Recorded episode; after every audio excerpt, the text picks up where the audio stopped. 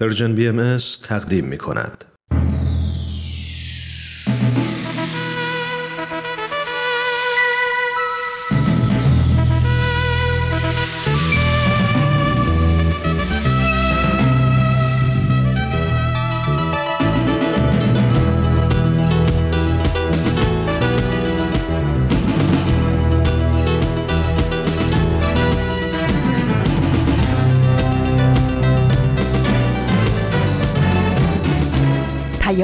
دوست. برنامه ای برای تفاهم و پیوند دلها.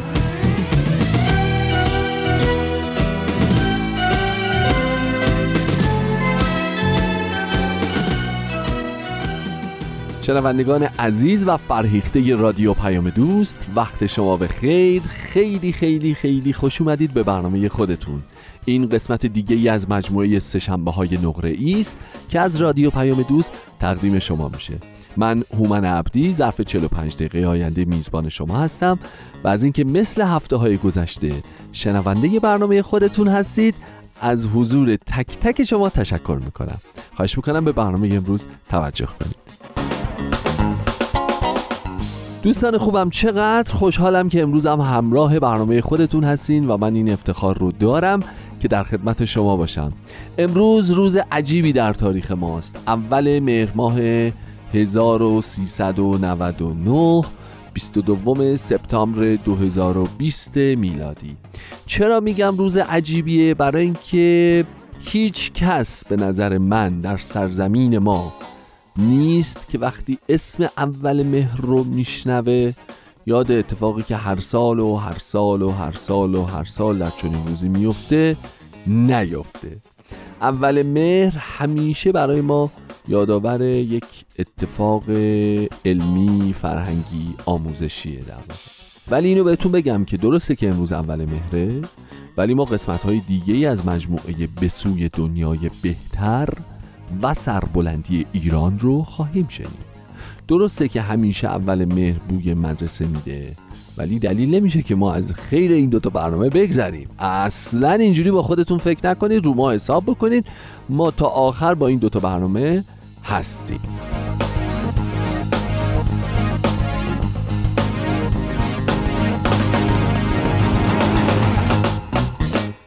اما این اول مهر یه خاصیت عجیبی داره که انسانهای دنیا رو به دو گروه کاملا نامساوی تقسیم می‌کنه. یه گروه از مردم کره زمین به قول یه دوستی داشتم می‌گفت کره زمین. می‌گفت این زندگی که ما داریم همون بعد از بزنیم کره زمین. نصفی از انسانهای کره زمین رو به قول معروف یاد درد و رنج و روزهای تیره و تار و مشقای فجیع و زیاد و تنبیه بدنی و آموزش های افتضاح و چیزهایی که ما یاد گرفته بودیم نباید قبول کنیم اینها مشتی چی بگه آدم؟ مشتی حرفهای ناواقع و نادرسته میندازه؟ نصف دیگه عالم رو خوشحال می‌کنه و خندان می‌کنه و یاد اون روزا و یاد دوران بچگی و رفاقت ها و یادگیری ها و مدرسه و به به به به.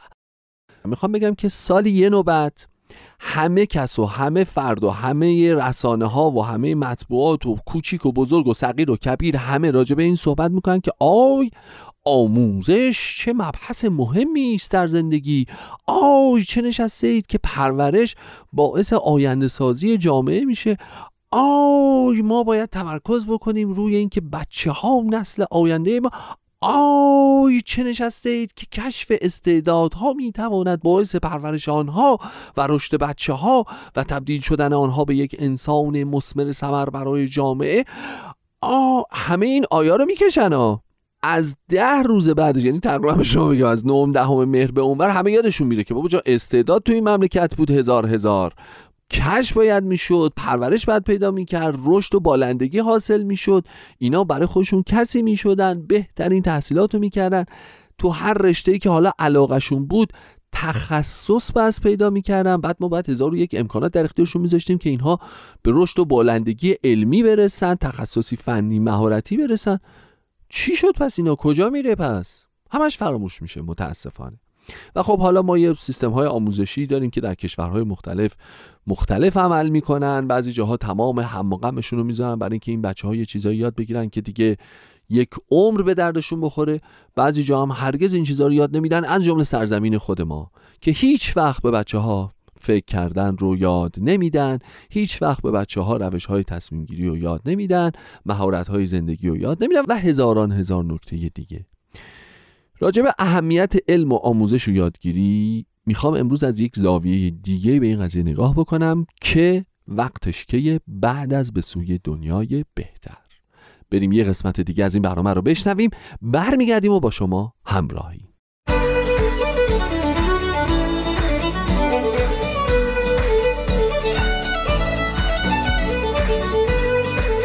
همراهان عزیز پرژن بی ام سلام با قسمت هفتم از مجموعه به سوی دنیای بهتر در خدمت شما هستیم تو قسمت قبلی در رابطه با اهمیت مشورت تو خانواده صحبت کردیم. امروز می‌خوایم به این موضوع بپردازیم که در رابطه با مشورت با فرزندان باید به چه نکاتی توجه کنیم.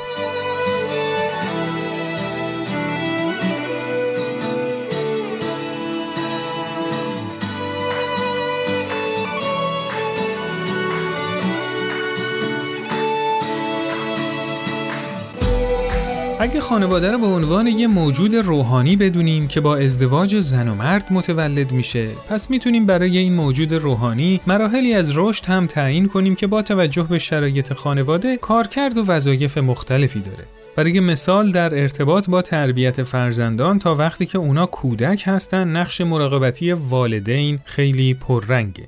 وقتی که فرزندان نوجوان میشن نقش هدایت و راهنمایی بیشتر جلوگر میشه و وقتی هم که اونا جوون میشن پدر و مادر اونا رو به معنای واقعی کلمه همراهی می‌کنن. تو تمام این مراحل پدرها و مادرها می‌تونن با توجه به نقشی که دارن از مشورت برای ایجاد اتحاد و وحدت خانواده استفاده کنن. سلام ماریا هستم. من رو با گزارش این هفته همراهی کنید. شما چند تا فرزند دارید؟ بنده سه تا سه تا می‌تونم بپرسم چند سالشونه؟ یکیشون سی و پنج یکیشون سی و دو سال یکیشون هم 17 سال سی و هفت بیست و هشت یکیشون هم که جدیدن 18 سالش تمام شد شما در رابطه با مسائل خانواده با بچه ها مشورت می‌کنید؟ معمولا این کار می‌کنیم آره البته خب اگه لازم باشه که اونها هم باشن مشورت می‌کنم در رابطه با چه موضوعی مشورت می‌کنید؟ در رابطه با چه موضوعی مشورت نمی‌کنید؟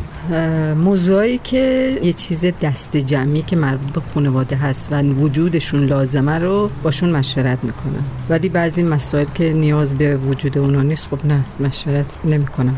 معمولا موضوعی که مرتبط به کل خانواده بشه شاید یعنی تاثیراتش بیشتر روی همه خانواده باشه خب معمولا مشورت می‌کنیم. یه وقتایی خب مواردی که نیاز هست فقط من مثلا با همسرم مشورت بکنم فکر می‌کنم لزومی نداشته باشه اصلا. حالا از شما می‌پرسم. پدر مادر در رابطه با مسائل خانواده باید مشورت می‌کنن؟ مثلا چه مسائلی؟ مسائل اقتصادی یا وقتی مشکلی پیش میاد یا یه تصمیمی که قرار گرفته بشه؟ آره به خاطر اینکه منم عضوی از خانواده و معمولا تصمیمای مهم. چون یه تاثیر بزرگی هم رو من می‌ذاره خب با منم مشورت می‌کنم. وقتی مشکلی پیش بیاد یا تصمیم مهم خانوادگی قرار باشه بگیره بله.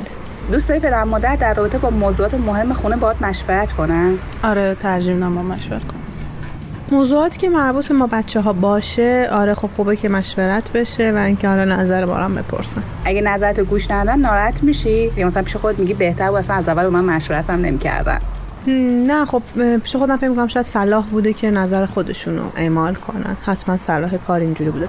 نه آخه مشورت کردن اینطوری نیست. اصلا مشورت که به اتفاق نظر برسن آدم با هم دیگه مثلا سه نفر چهار نفر همه نظرشون رو بگن و اگر که نظر من یه روز توی جمعی که مشورت کردیم قبول نشد خب حتما جاش نبوده دیگه. بگرنه برای چی مشورت می‌کنیم؟ مثلا ممنون از اینکه یک بار دیگه من رو با گزارش این هفته همراهی کردید. مشورت با فرزندان یه موضوع چالش برانگیزه تا وقتی اونا کوچیکن شاید از نظر ذهنی و روحی توان درک موضوعات مختلف رو نداشته باشن و باید تو مطرح کردن موضوعات مختلف با اونا ملاحظه کرد تا تحت فشارهای روحی قرار نگیرن. وقتی هم که بزرگتر میشن به خاطر شور و هیجانی که دارن ممکنه تو مشاورات با حرارت و اشتیاق جوونیشون طرف موضوعی رو بگیرن که از دید افراد با تجربه تر به هیچ وجه صحیح نیست و به توافق رسیدن تو همچین فضایی خیلی سخت به نظر می‌رسه. شاید بدترین تصمیم برای خلاصی از این چالش ها فرار از مشورت با فرزندان باشه.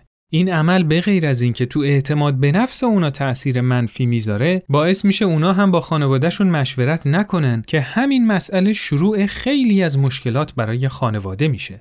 اما در رابطه با چالشای مشورت با فرزندان چه کار باید کرد؟ این سوالیه که سعی می‌کنیم تو این برنامه با استفاده از نظرات شما و همینطور کارشناس محترم برنامه به جواب اون برسیم.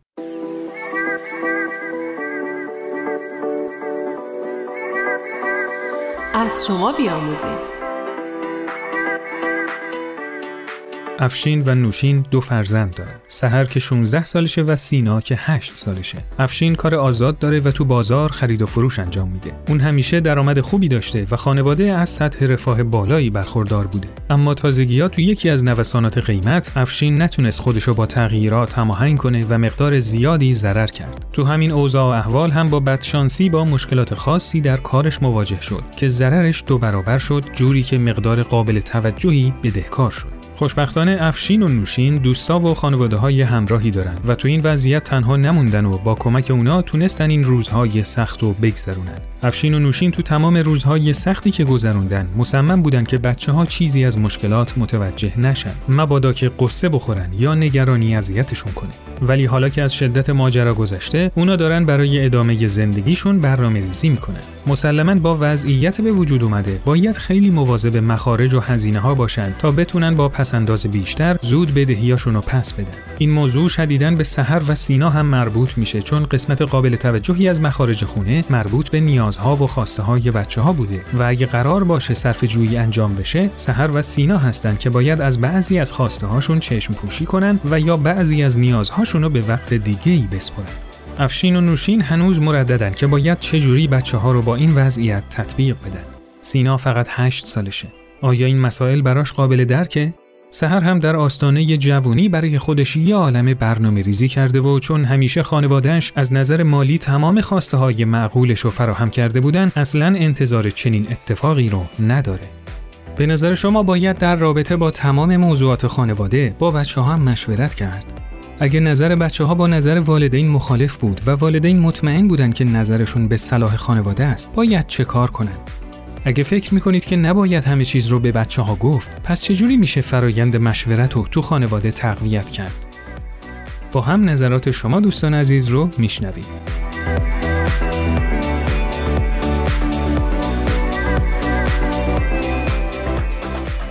من فکر می‌کنم با یک بچه سه چهار ساله میشه در مورد تعطیلات و چطور ازشون استفاده کنیم کجا بریم و چی کار بکنیم یا مثلا در مورد اینکه کارهای خونه چجور بین افراد خانواده تقسیم بشه تا به بهترین وجه انجام بشه میشه مشورت کرد. با نوجوانان و جوانان بزرگتر مسائل حیاتی و مهمتر مورد مشورت قرار می‌گیره. ولی بعضی از مسائل هست که فقط والدین می‌تونن درباره اونو تصمیم بگیرن.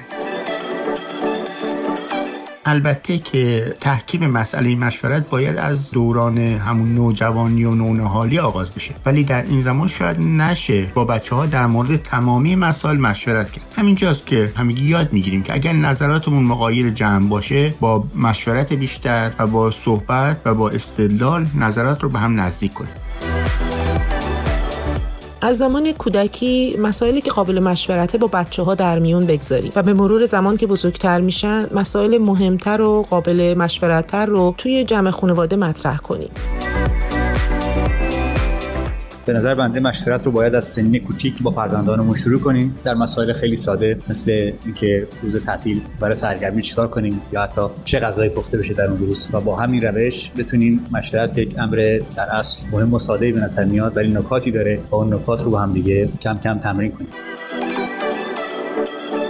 به نظر من البته والدین می‌تونن با بچه ها مشورت کنن ولی خب این مشورت باید در نظر گرفت که راجع به چه موضوعی هست و سن بچه ها چه سنی هست و این موضوع ربط به بچه ها داره یا نداره. برای اینکه موازی هست که ممکنه واقعا این موازی ربط خالص به زن و شوهر داره. و وقتی که اساس مشورت تو خانواده می‌ذاریم به نظر من بایستی به بچه ها گفته بشه که باهاتون مشورت میشه. ولی تصمیم آخر بایستی مثلا با والدین باشه.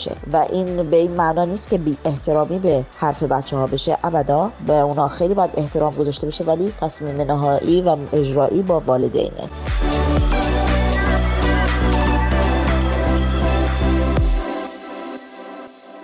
خب همراهان عزیز همونطور که قول داده بودیم امروز هم در خدمت خانم دکتر نیکل جعفری هستیم. خانم دکتر سلام. تشکر می‌کنم که وقتتون رو به ما دادید. سلام خدمت شما و همه شنوندگان عزیزتون. اولین سوال من اینه که مشورت در حوزه خانواده یعنی چی؟ بله. این مشورت در حوزه خانواده به این معناست که صدای هر فرد خانواده شنفته بشه. صداشون منظورم نظرشون در مورد موضوعات مهمی که احتیاج به تصمیم گیری های با مطالعه داره. مشورت با افراد خانواده منظور مشورت پدر با مادر مادر با پدر پدر و مادر با فرزند و فرزند با پدر و مادر هستش. این بر اساس تئوری خانواده اساس خانواده سیستم خانواده ایجاد شده و میگن سیستم خانواده. تئوری سیستم خانواده اینو میگه رابطه پدر و مادر رابطه مادر با فرزند رابطه پدر با فرزند. اینا هر کدوم میشه سه تا رابطه به خصوص که وقتی که مشورت می‌کنی این سه تا رابطه با هم دیگه ادغام میشن. و این مشورت خانواده این اجازه رو میده که این سه رابطه با هم در آن واحد کار بکنن. خانم دکتر چه مواردی رو باید در رابطه با مشورت با فرزندان بهش اهمیت داد؟ و آیا باید همه مسائل خونه رو با بچه ها در میون گذاشت؟ بله مسائلی که باید با فرزند مشاوره بشه مسائلی هستن که باید به خود فرزند ربط پیدا بکنن. مثلا مسائل مالی بین پدر و مادر. مخصوصا اگر سن فرزند کمه و نمی‌تونه این مسائل رو درک بکنه نباید با فرزند در میون گذاشته بشه. شما وقتی که بچه 6 ساله رو بچه 9 ساله رو وارد این مسائل می‌کنید نه تنها نمی‌تونه کاری براش انجام بده و نمی‌تونه مثمر ثمر تو اون مشاوره بلکه می‌تونه باعث تشویش بچه بشه و اصلا مشکلات دیگه ای برای بچه ایجاد بکنه. اینه که موضوع مشاوره با فرزند باید بر اساس سن فرزند دخالت فرزند توی اون مورد به خصوص و اصلا عواقب اون برای فرزند تصمیم گیری بشه. خب اگه قرار نباشه در رابطه با همه مسائل با بچه ها مشورت کنیم ممکنه تو دام تک صدایی تو خانواده بیفتیم مثل همون پدر سالاری یا مادر سالاری. حالا با این تفاسیر چجوری می‌تونیم موازی مشورت با بچه ها رو کنترل کنیم؟ ولی مطمئن بشیم که فرایند مشورت تو خونه داره درست انجام میشه. بله. ببینید مسائلی که ما می‌خوایم در موردش مشورت بکنیم اما می‌خوایم به یه صورتی انجام بدیم که خب خود فرزند هم دخالت هایی داشته باشه. ولی مسائل پیچیده ای هستن که فرزند مثلا ممکنه مشاوره باهاش زیاد برای خود فرزند فایده ای نداشته باشه. نباید به این صورت پشت دیوار و پشت در انجام بشه. بعد یه دفعه به فرزند بگیم که این تصمیم گرفته شده همینه که هست. پدر و مادر همیشه باید مشورت رو با هم دیگه داشته باشن در این مورد. اینی که تک صدایی خودش از بین میره. پدر مادر تصمیم می‌گیرن که خب مثلا از حالا به بعد کلاس رقص بچه کلاس ژیمناستیکش بعضی از این کلاس ها یا بعضی مسائلی که به بچه مربوطه حالا باید اینا کم بشه. خب از قبل باید با هم مشاوره کنن پدر و مادر تصمیم بگیرن چه چیزهایی رو برای بچه هنوز می‌تونن فراهم کنن چه چیزهایی رو نمی‌تونن. بعد می‌تونن با فرزند حالا یه حالت ملاقات و مشاوره داشته باشن بگن که ما تصمیم گرفتیم که مقدار مخارج رو کم بکنیم برای اینکه می‌خوایم از نظر مالی در حالت بهتری باشیم می‌خوایم یه مقدار فکر آینده باشیم. در نتیجه تصمیم گرفتیم که شما مثلا الان به که این لباس جدید رو بخری باید دو ماه دیگه صبر بکنی. اون موقع خود بچه مسلما یک نظریه از خودش خواهد داشت که بگه نه من نمی‌تونم اینو انجام بدم. بعد اون موقع میشه باهاش صحبت و مشاوره کرد که ما متوجه هستیم ناراحت میشی الان. ما اون مشورت رو با فرزند خواهیم داشت ولی به این طریق خواهیم داشت که مسئله جدیدی رو که حالا تو زندگیش می‌خواد تغییر ایجاد بکنه می‌خوایم با مسالمت با حالت خیلی خوب و مهربانانه و با عشق این مسئله رو باش در میون بذاریم و متوجه اینم باشیم و انتظار اینم داشته باشیم که فرزند ممکنه اعتراضاتی داشته باشه. اما از قبل هم پدر مادر باید این مسئله رو پیش بینی بکنن که اگر فرزندشون اعتراض داشت با اون مسئله چجوری روبرو بشن؟ در فرزند این نتیجه رو می‌گیره. خب پدر مادر من در این مورد قبلا با همدیگه صحبتاشون رو کردن الانم دارن با من این صحبت رو می‌کنن. فرزند متوجه این میشه که بعضی تصمیم های خانواده رو پدر مادر من می‌تونن بگیرن به خاطر اینکه این مسئله مربوط به اونا میشه. اما وقتی مربوط به من بشه منم در جریان می‌ذارم. می‌خوام به طور کل خدمتتون بگم که مشاوره یک نوع به خصوص نیست مشاوره انواع اقسام داره و از اینی که پدر مادر چجوری با فرزند رو دخیل کنن تو این مشاورات بازم نهایتا میشه تصمیم خانواده خانم دکتر حالا اگه قرار شد با بچه ها مشورت کنیم و اگه نظر بچه ها با والدین مخالف باشه و والدین هم مطمئن باشن که انجام نظر بچه ها به صلاح نیست اون وقت چیکار باید کرد؟ اینو از این جهت می‌پرسم که اگه کار اشتباهی انجام بشه خب به صلاح خانواده نیست. اگرم به نظر بچه ها بشه که خب اصلا این مشورت به چه دردی می‌خوره؟ بله. ببینید همونجور که خدمتتونم در اول برنامه اشاره کردم اینه که اصلا اصولا خود مشاوره احتیاج به یک مقدار تعلیم شخصی داره. مشاوره معنیش این نیستش که تصمیم آخر به نفع کسی به خصوصی باشه. یعنی من اگه راه خودم رو نگیرم اگه اونی که من می‌خوام انجام نشه پس مشاورم نباید انجام بشه. مشاوره اصولا به این دلیل انجام میشه که افراد خانواده همه نظر خودشون رو بدن. اما پس از مدتی وقتی مشاوره تو خانواده با حالت روتین در میاد افراد خانواده متوجه میشن. اگه نظر اونها تصمیمی نبود که نهایتا انجام شد اوکی هستش. بازم اینا این شانس بهشون داده شد که نظر خودشون رو بدن. بازم از این که نظر منو شنفتن و بهش ترتیب اثری دادن بازم مهمه. حالا اگر که فرزن گفت نه من فقط اینو می‌خوام بازم راه حل هستش. پدر مادر همیشه می‌تونن وارد مرحله چی بشن؟ مرحله دوم مشاوره. در این موقع نظری که شما داری فرزند عزیز ممکنه تصمیم نهایی نباشه. اما ما می‌تونیم یه هفته دیگه دو هفته دیگه برگردیم دو مرتبه مسئله رو مورد بررسی قرار بدیم و ببینیم می‌تونیم تغییری درش بدیم یا نه. به هر حال اصول صحیح مشاوره در اینه که نظر همه افراد شنفته بشه و با دقت و محبت هم شنفته بشه. هر نظری که وارد یک مشاوره میشه باید مورد احترام باشه مورد تحقیق و صحبت بشه. اگه فرزند میگه من الان اینو می‌خوام این تصمیم باید گرفته بشه باید راجع به صحبت بشه. فرزند یا قانع میشه یا نمیشه. اگه قانع نشد همیشه ما می‌تونیم این وعده رو به فرزند بدیم که می‌تونیم دو مرتبه برگردیم راجع به این مسئله صحبت بکنیم. و فرزند نباید تصمیم گیرنده توی اون مشاوره باشه و همون دلیلی که پدر مادر نباید همیشه نظر خودشونو به بچه چیکار بکنن. تحمیل بکنن. بله. خیلی ممنون خانم دکتر. به موارد بسیار مهم و کاربردی اشاره کردید. تشکر می‌کنم ازتون که در این برنامه حضور پیدا کردید. خیلی ممنون از شما جناب آقای مهاجری و شنوندگان عزیزتون. موفق باشید. خدا نگهدار. خدا نگهدار. کودکان و نوجوانان گنجینه های گرانبهای جامعه انسانی هستند که تو مسیر کمال باید برای حضور سازنده تو جامعه و خدمت به بشریت آماده بشن.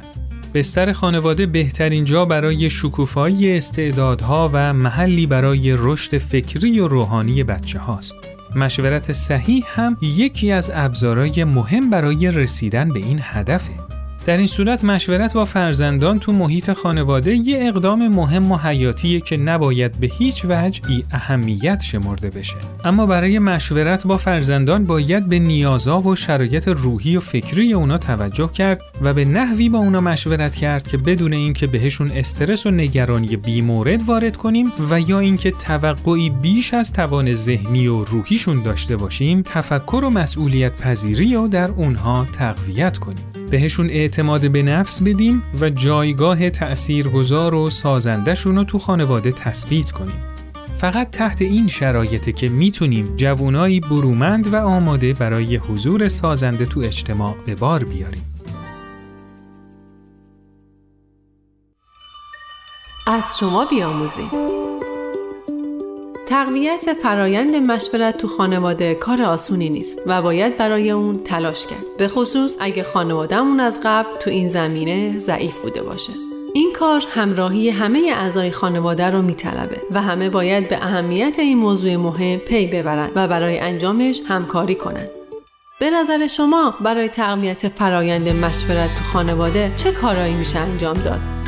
چطور میشه بقیه اعضای خانواده رو برای مشورت کردن تشویق کرد آیا تشکیل جلسات شور خانوادگی می‌تونه تو این مسیر مفید باشه؟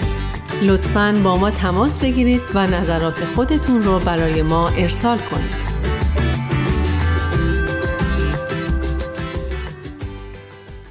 شنوندگان عزیز به پایان این قسمت از برنامهمون رسیدیم تو قسمت بعدی در رابطه با راه های تقویت فرایند مشورت در خانواده به همراه خانم فرزانه ثابتان همراه شما خواهیم بود.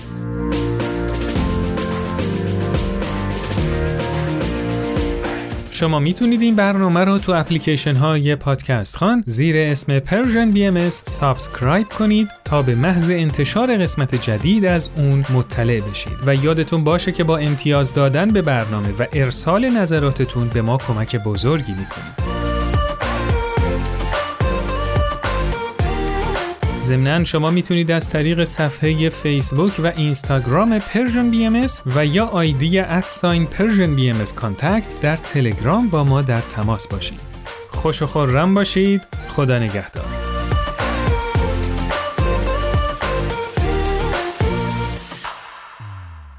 خب دوستان خوبم اینم قسمت دیگه ای از به دنیای بهتر بود که تقدیم شما شد همونطور که می‌دونید ما یه قطعه موسیقی داریم تو برنامه این قطعه موسیقی رو امروز اختصاص دادیم به یکی از آثار درخشان آقای شجریان که قسمتهایش رو با هم میشنیم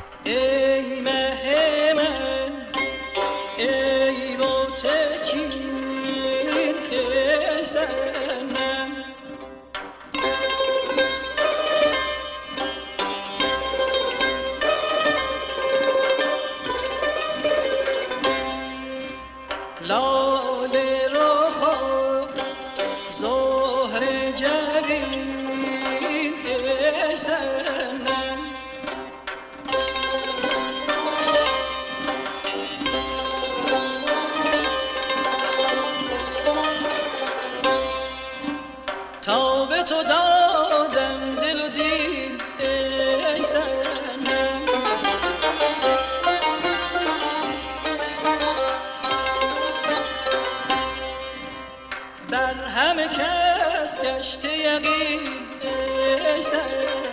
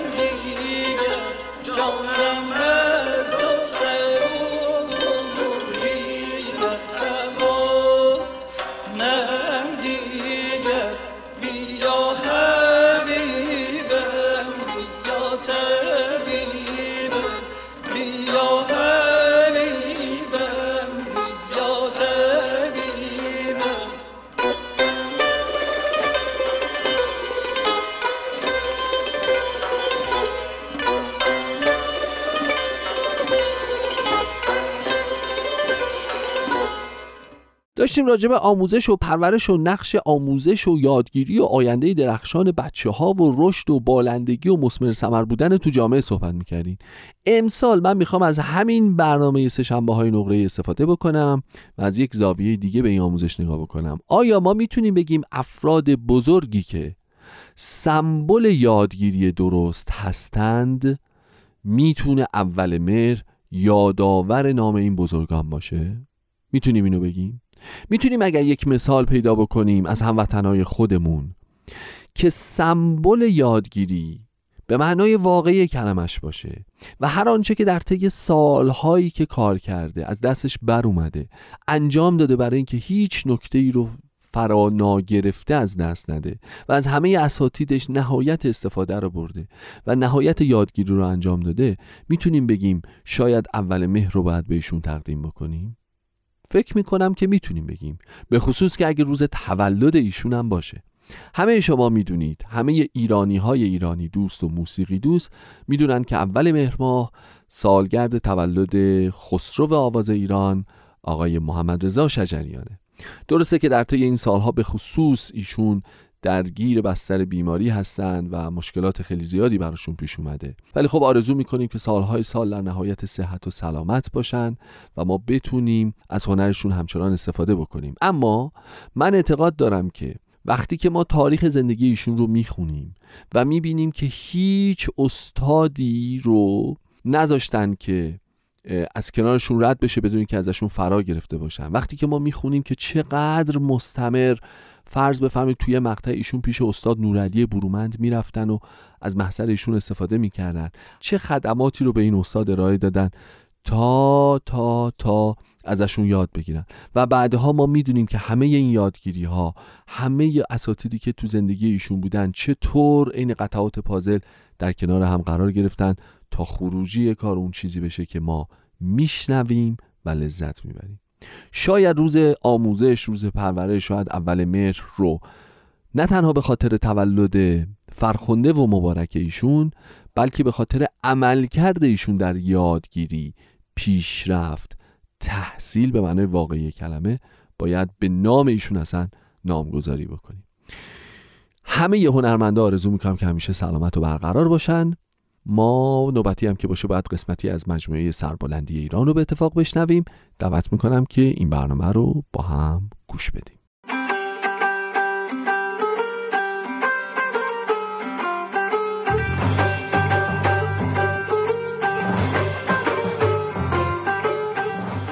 سربلندی ایران.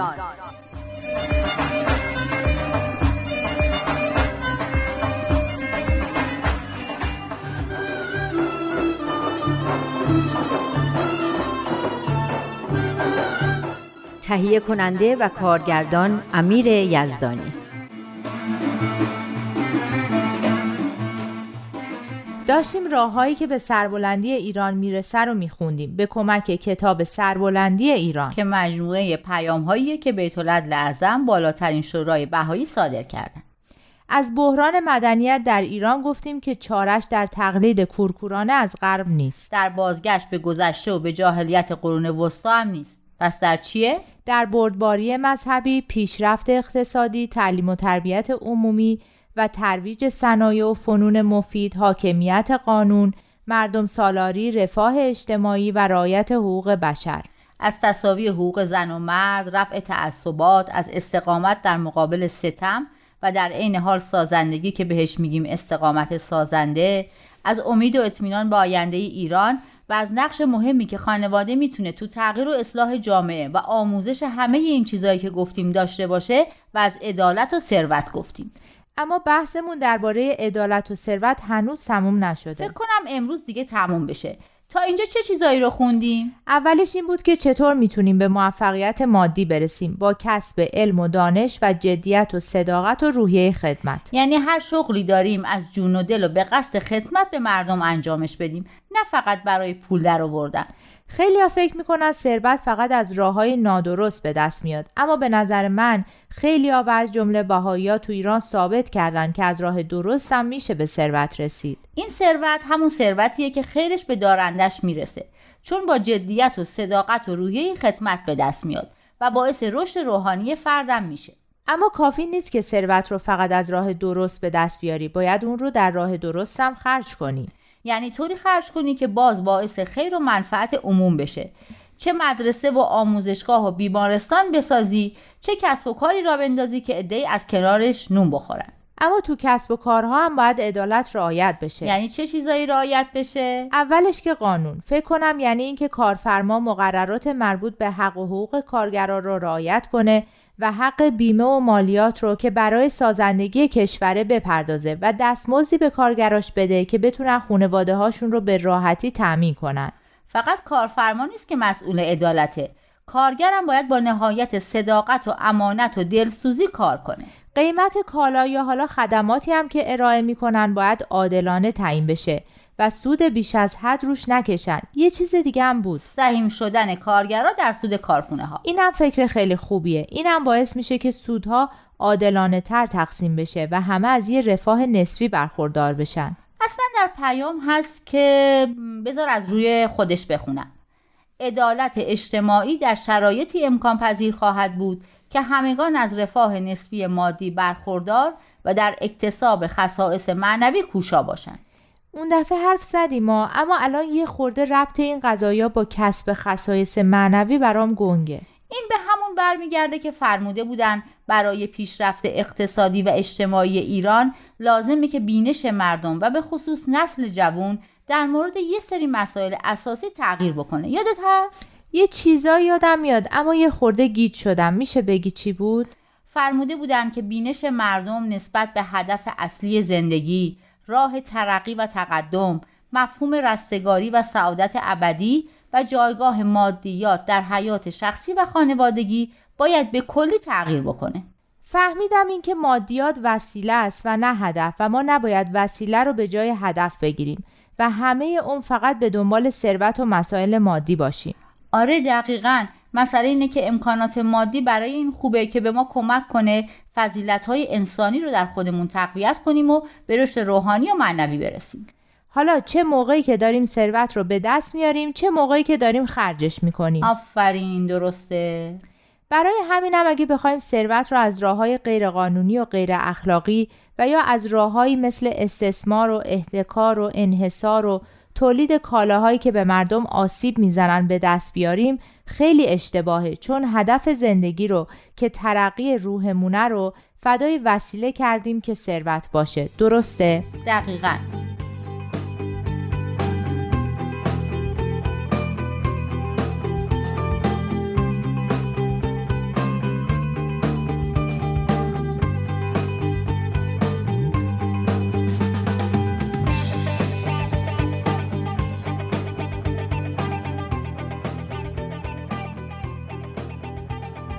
فکر کنم دیگه همه چیز روشن شد.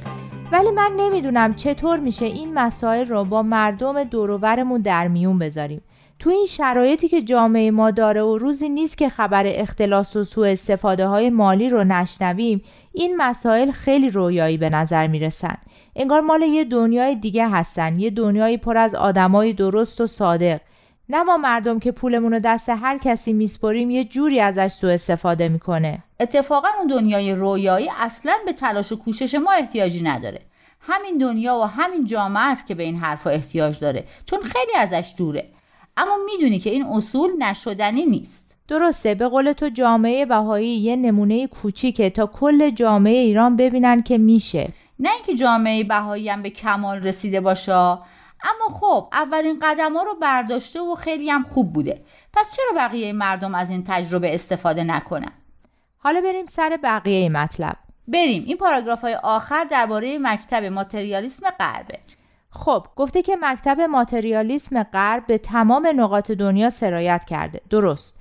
این یعنی چی که غرب توسعه فرهنگ مصرفگرایی رو برای استحکام اقتصاد لازم می‌دونه؟ یعنی میگه فرهنگ مصرفگرایی باید گسترش پیدا کنه تا اساس اقتصاد محکم بشه. مصرفگرایی که خوب نیست. خب اینو من و تو میگیم که همیشه بهمون یاد دادن که مصرف بیخودی و اصراف کار درستی نیست. اما ماتریالیسم غرب میگه بیشتر مصرف کنین تا جنسایی که کارخونه ها تولید می‌کنن فروش بره و کارگرا کار داشته باشن و خلاصه چرخ اقتصاد به چرخه. درسته اینم حرفیه. اما حرف بدیه. اگه همینجور به تولید کردن و مصرف کردن ادامه بدیم زیاد طول نمی‌کشه که کره زمین میشه یه کوه بزرگ زباله با آب و هوا و خاکی که اونقدر آلوده است که دیگه نمیشه توش زندگی کرد. راست میگی اما چاره چیه؟ در نقطه مقابل غرب بنیادگرایی دینیه. همینی که تو کشور ما هست اما اقتصاد ما هم که حالا روز خوبی نداره. خب راه حل همینی که تو این پیام خوندیم. الان یه طرف مصرف گراییه که به حرس آدما دامن می‌زنه و میگه لذت و رضایت و خوشبختی تو مصرف کردنه. یه طرفم بنیادگرایی دینیه که میگه این کارا بده. اما اونم عملا باعث شیوع هرچه بیشتر حرس و زیاده روی و بیعدالتی شده. واقعا هم همینه. فقط ظاهرش فرق می‌کنه. غرب میگه پول اصل زندگی و معنویات کیلوی چند. اما بنیادگرایه میگه نه مادیات خیلی بده معنویات خوبه. اما از اون غربیه هم بیشتر هرس می‌زنه و پول جمع می‌کنه. وقتی هم میگی آخه چرا توی مملکت مذهبی باید این اتفاقا بیفته میگه طبیعیه باید هم همینطور باشه تا امام زمان بیاد و عدالت رو برقرار کنه. نقدش به حساب یه کسای دیگه ای واریز میشه عدالت نسیهش هم به حساب ما. برای همینم هست که خیلی از جوونا اونقدر ناامید و سرخورده شدن که به کلی دین و گذاشتن کنار و رفتن دنبال همون ماتریالیسم و مصرفگرایی غرب. پر بیرا هم نمیگن. چه امیدی به این دین هست؟ وقتی کسایی که سنگشو به سینه می‌زنن اینقدر ناکارآمد و گاهی فاسد از کار در اومدن. اما آینده ایران تو جووناشه. اینان که آینده ایران رو می‌سازن. اینان که باید ایمانشون به شرافت انسان رو از دست ندن و هدف زندگی رو که رشد و کمال از یاد نبرن. و بین دین حقیقی و خرافاتی که به اسم دین ترویج میشه فرق بذارن. آره این پیام میگه جوانای ایرانی باید بین دین حقیقی و خرافات مذهبی تفاوت قائل بشن. بدونن که علم و دین مکمل همدیگه هستن و هر دوشون برای پیشرفت کشور لازمن. نوشته زیبایی وحدت در کسرت رو درک کنن. وحدت در کسرت یعنی اتحاد با وجود تفاوتهایی که داریم. درسته؟ دقیقا. میگن ما باید سعادت خودمون رو تو خدمت به هموطنانمون و همه مردم جهان بدونیم و ثروتی رو مقبول و پسندیده بدونیم که عادلانه به دست اومده باشه و در راه خیر عموم صرف بشه. آره نوشته جوانان عزیز باید آنچنان خود را آماده وظایف خطیر آینده نمایند تا هم از مذرات حرس و طمع رایج در امان مانند. و هم با جدیت و اشتیاق در جهت تحقق اهداف عالی و شکوهمند خود کوشا باشند. این اهداف عالی و شکوهمند چیه؟ فکر کنم منظور اهدافی مثل آبادانی و ترقی ایران رفاه و صلح جهان که تلاش برای رسیدن به اونا باعث رشد روحانی و شکوفایی استعدادهای خودمون هم میشه.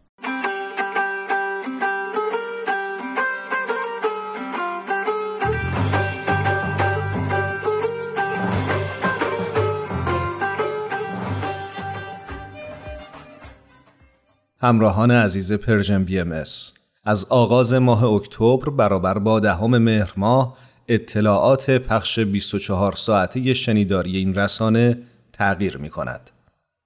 شما از این تاریخ به بعد می توانید ما را بر روی ماهواره Hotbird 13C بشنوید. کافی است که این تنظیمات را در نظر بگیرید. DL frequency 11034 DL polarity vertical transponder 126 symbol rate 27500 و FEC 34 همچو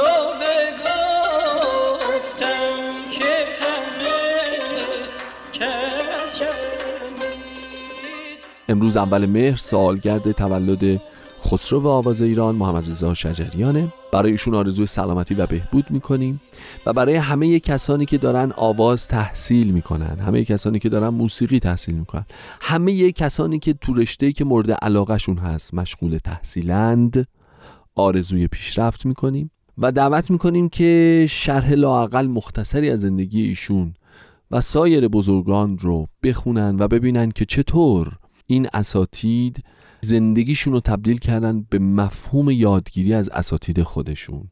این به نظر من حلقه مفقوده زندگی امروز ماست. البته اکثریت. به خاطر اینکه کم وقت می‌ذاریم کم حوصله شدیم و هیچ چیزی رو تلاش نمی کنیم که تا ته ته ته تهش بریم و همه فوت و فنش رو یاد بگیریم. کاری که آقای شجریان و بزرگانی چون ایشون انجام دادن. از اینکه برنامه امروز رو هم دنبال کردید ازتون تشکر می‌کنم. امیدوارم که اگر عمری باقی موند هفته آینده در خدمتتون باشم. تا برنامه آینده خدا نگهدار و بدرود.